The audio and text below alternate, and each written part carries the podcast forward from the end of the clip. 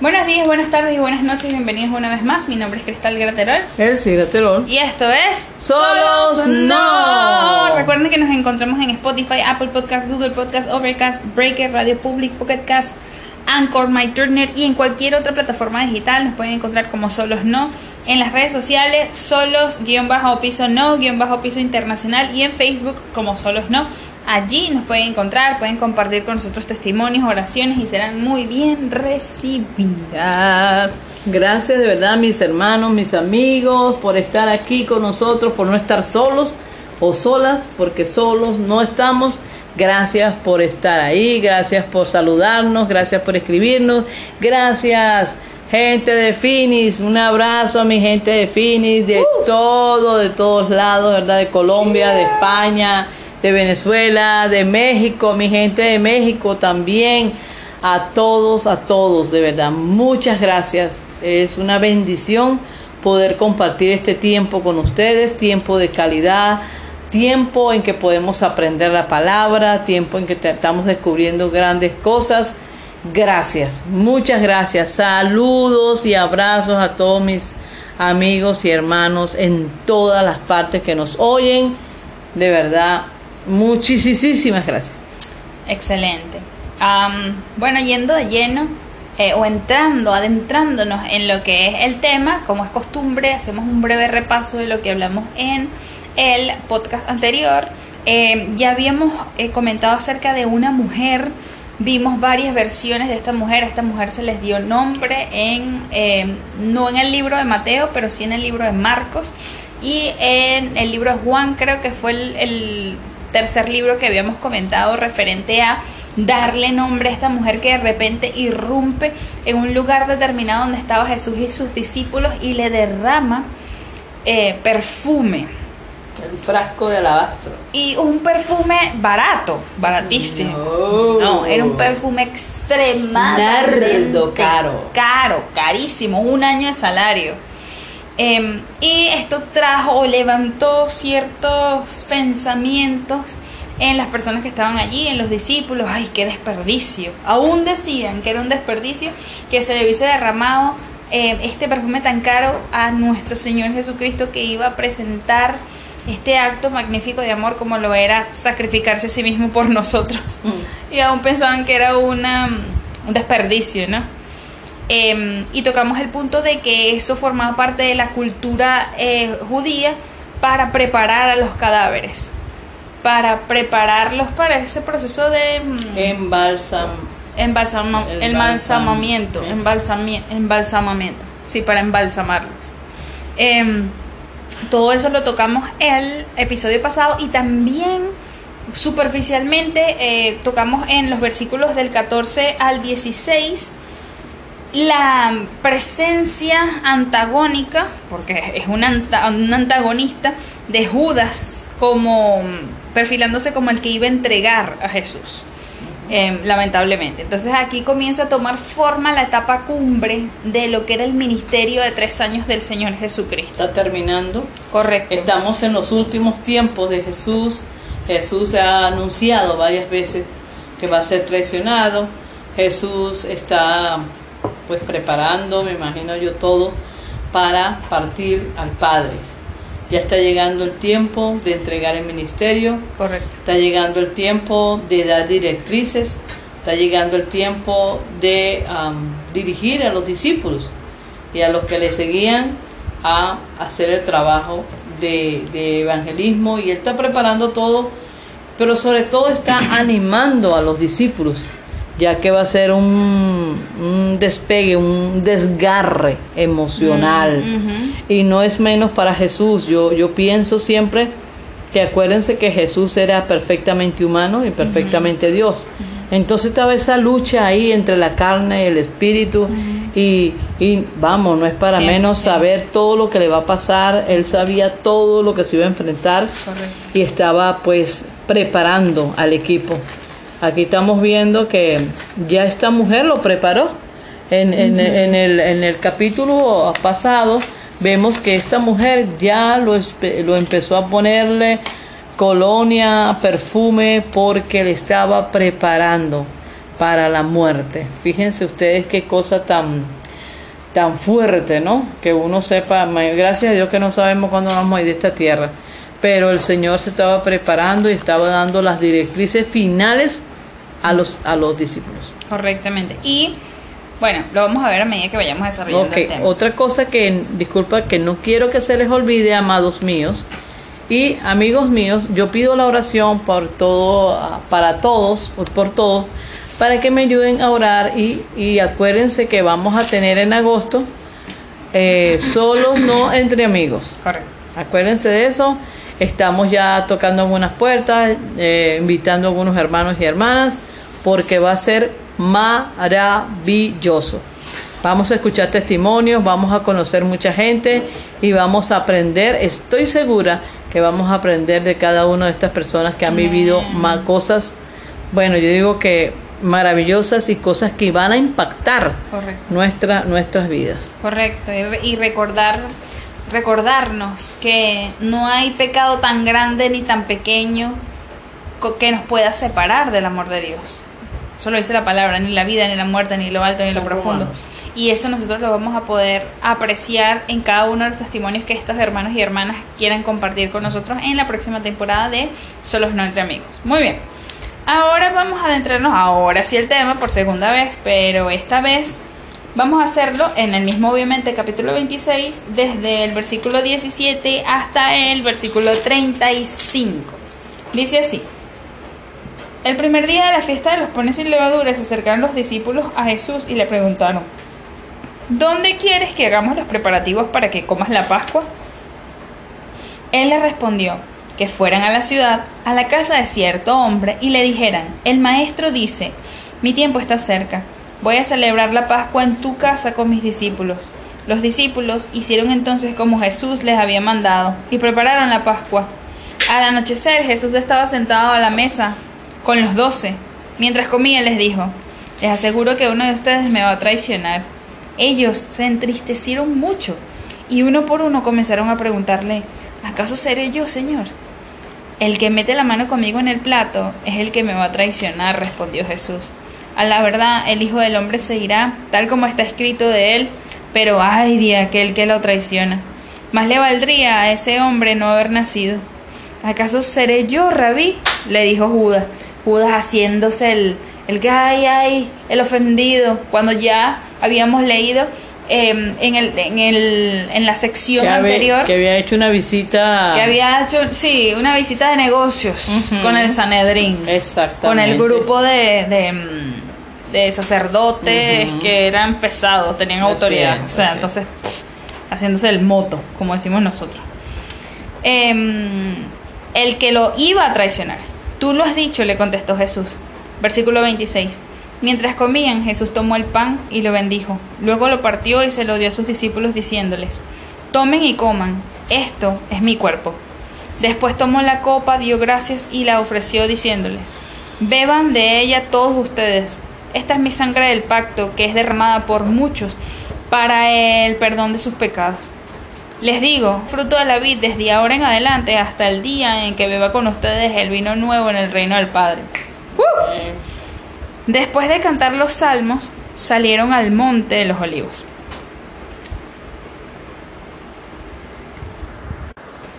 Les dijo Jesús, todos ustedes donarán, porque está escrito, heriré al pastor y se dispersarán las ovejas del rebaño. Eso lo dijo en Zacarías 13, 7.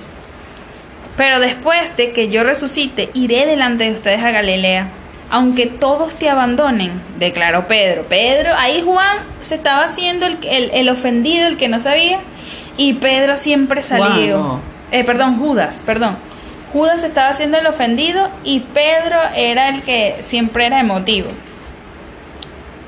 Jamás, eh, entonces dice, aunque tenga que morir, insistió Pedro, jamás, perdón, 33, aunque todos te abandonaren, declaró Pedro, yo jamás lo haré. 34 te aseguro, le contestó Jesús, que esta misma noche, antes de que cante el gallo, me negarás tres veces. Aunque tenga que morir contigo, insistió Pedro, jamás te negaré. Y los demás discípulos dijeron lo mismo. Entonces vemos que existe, hay, hay, hay tensión carnal, tensión de sentimientos en el ambiente, primero porque el Señor acaba de destapar una olla de que Él sabe que en el grupo está el traidor.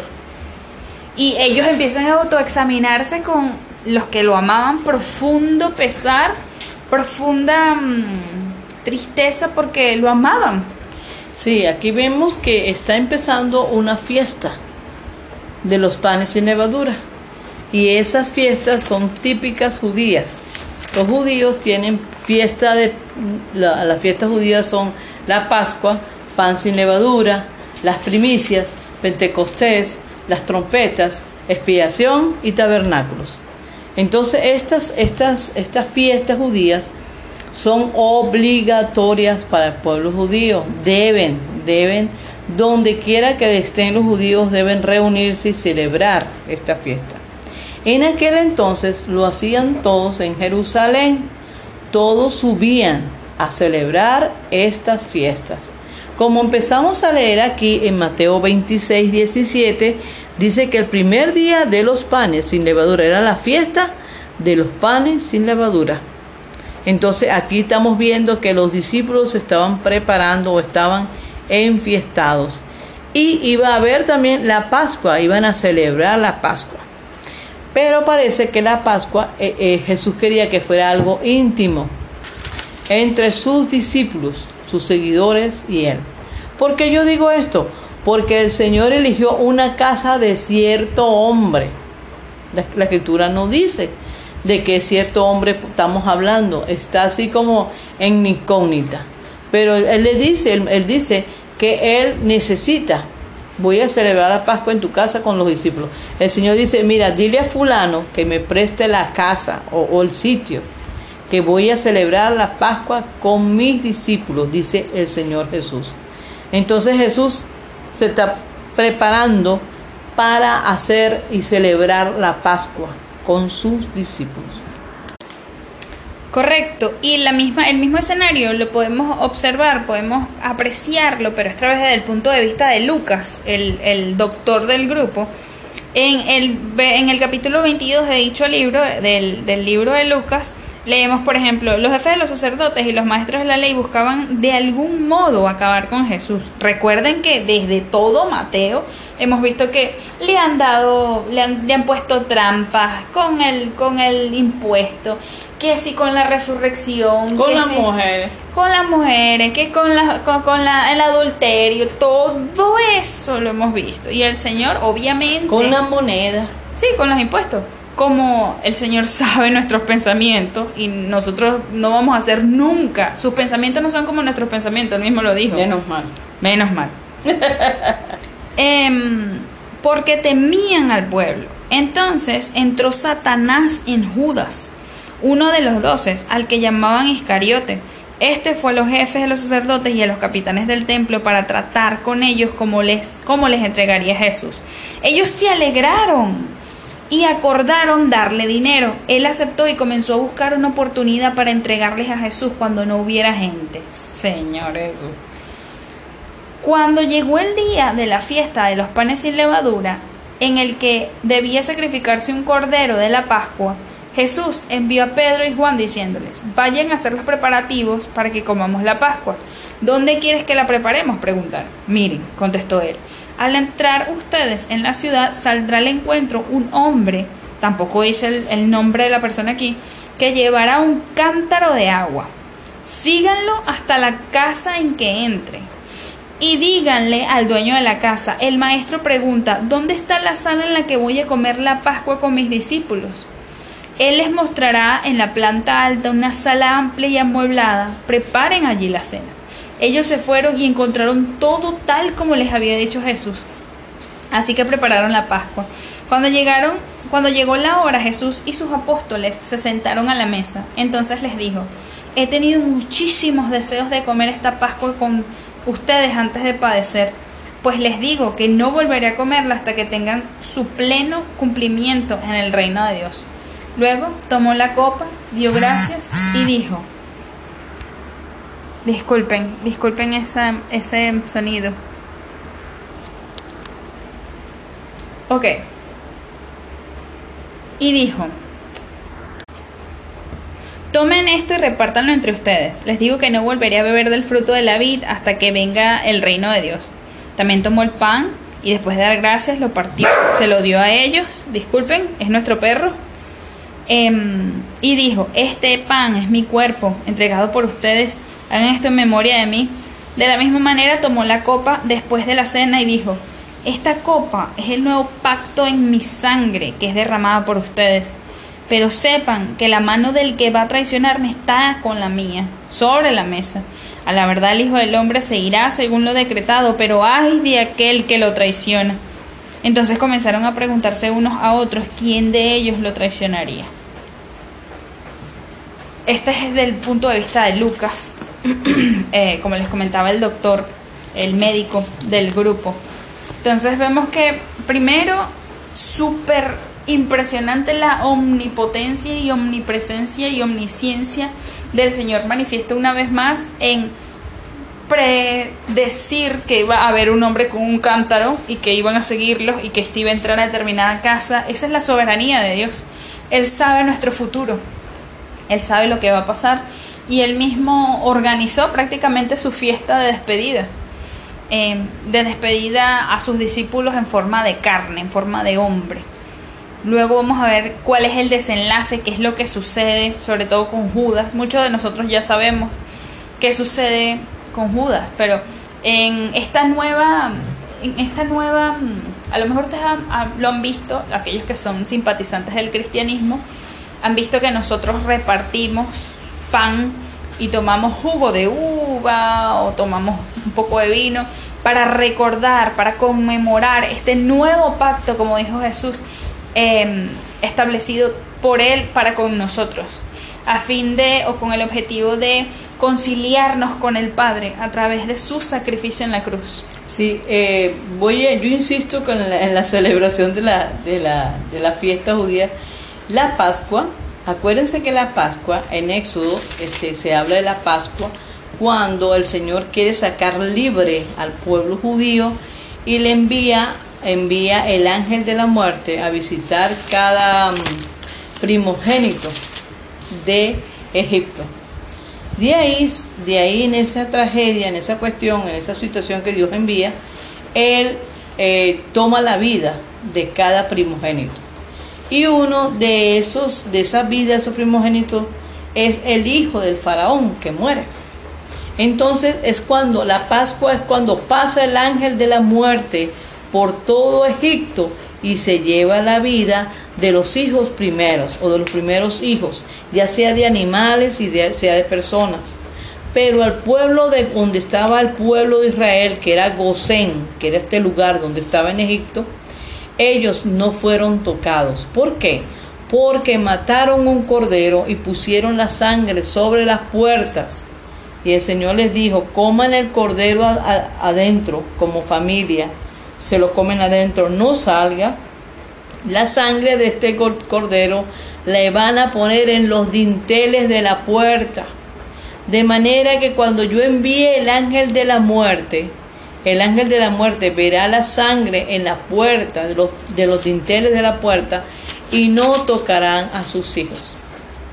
Eso es lo que está celebrando el, el Señor con sus discípulos, recordando la libertad del pueblo judío, como el Señor, como, como Él sacó a su pueblo de la esclavitud a la libertad. Eso es lo que se recuerda. Eso es eh, eh, eh, esta fiesta de la Pascua, como lo dicen ellos, el Pesaj. Así le dicen, el Pesaj. Es la fiesta donde se recuerda cómo Dios liberó al pueblo. Bueno, en este tiempo Jesús se reúne con su pueblo, con sus discípulos, y celebra y recuerdan cómo fue libre. Pero recuerden también que cómo lo llamó Juan. ¿Se acuerdan cómo lo llamó Juan el Bautista? He aquí el cordero, el cordero del mundo. Correcto. Que quita qué? El pecado. El pecado. Entonces, algo muy similar le está anunciando el Señor a su pueblo, a su gente, a su discípulo. Yo soy el Cordero. Yo soy ese Cordero. Pero ahora este Cordero es humano. Correcto. Ahora este Cordero es el que va a ser muerto, el que va a ser lastimado, el que va a ser vituperado, el que va a ser escupido, el que va a ser molido por nuestros pecados. Él está haciendo como una especie de alegoría, está enseñando a su pueblo, está enseñando a sus discípulos. Miren, este es mi cuerpo. Por eso Él le da el pan a cada uno de sus discípulos. Porque Él va a entregar su cuerpo. ¿En dónde? En un madero. Ese va a volver nada a causa de nosotros. Correcto. Él va a tomar cada pecado que tengamos. Cuando nosotros vamos a la cruz y le llevamos nuestros pecados a Él, Él los toma y nos hace libres. Como hizo Él con el pueblo de Israel. Es lo mismo. Pero ahora lo va a vivir su hijo. Ahora lo va a vivir un ser viviente. Un hijo de hombre que vino a la tierra a traer salvación. Que vino a la tierra a quitar toda tiniebla del enemigo y a darnos la salvación. Este hombre hablando, está hablando a los discípulos esta es mi sangre que por causa de ustedes, por causa de todas las personas en la tierra que clamen a Él y digan, Jesús, perdona mis pecados, Él toma tus pecados y te sana y te limpia. La gente dice, ¿qué te costó? A mí me costó que la ira de Dios, porque el Señor viene. Vamos a dar cuenta, mis hijos y mis hijas. Pero si, si clamamos a Jesús, si lo volvemos nuestro amigo, si creemos en Él, si confesamos nuestros pecados, no importa qué pecado tengas, no me importa eso. Lo importante es que tengas una cena con Jesús. Amén. Lo importa, Él te invita a que tengas esa cena. Él te invita a que te sientes a, a su lado. Y era necesario que, que, que Judas le traicionara. Porque si creen, si ustedes saben, fue Satanás. Acuérdense que hay una lucha entre el bien y el mal. Satanás entró en el cuerpo y en la mente de Judas. Correcto. Y este le traicionó, lo vendió.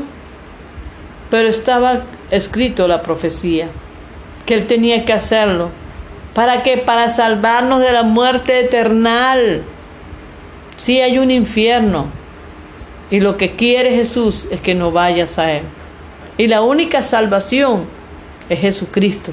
Es el Cordero que está hablándole a los discípulos y te está hablando hoy. Yo quiero salvarte de mi propia ira cuando venga. Porque saben, Jesús viene por segunda vez. Y ya no viene como cordero. Ahora viene como Dios, Como rey. como rey a hacer Como juicio. soberano. Ujú. Correcto. Entonces, si tienes la oportunidad, si tú me estás escuchando ahí en tu sala, en tu cama, donde quiera que estés, en el carro, piensa bien lo que estamos hablando. Hoy es el tiempo.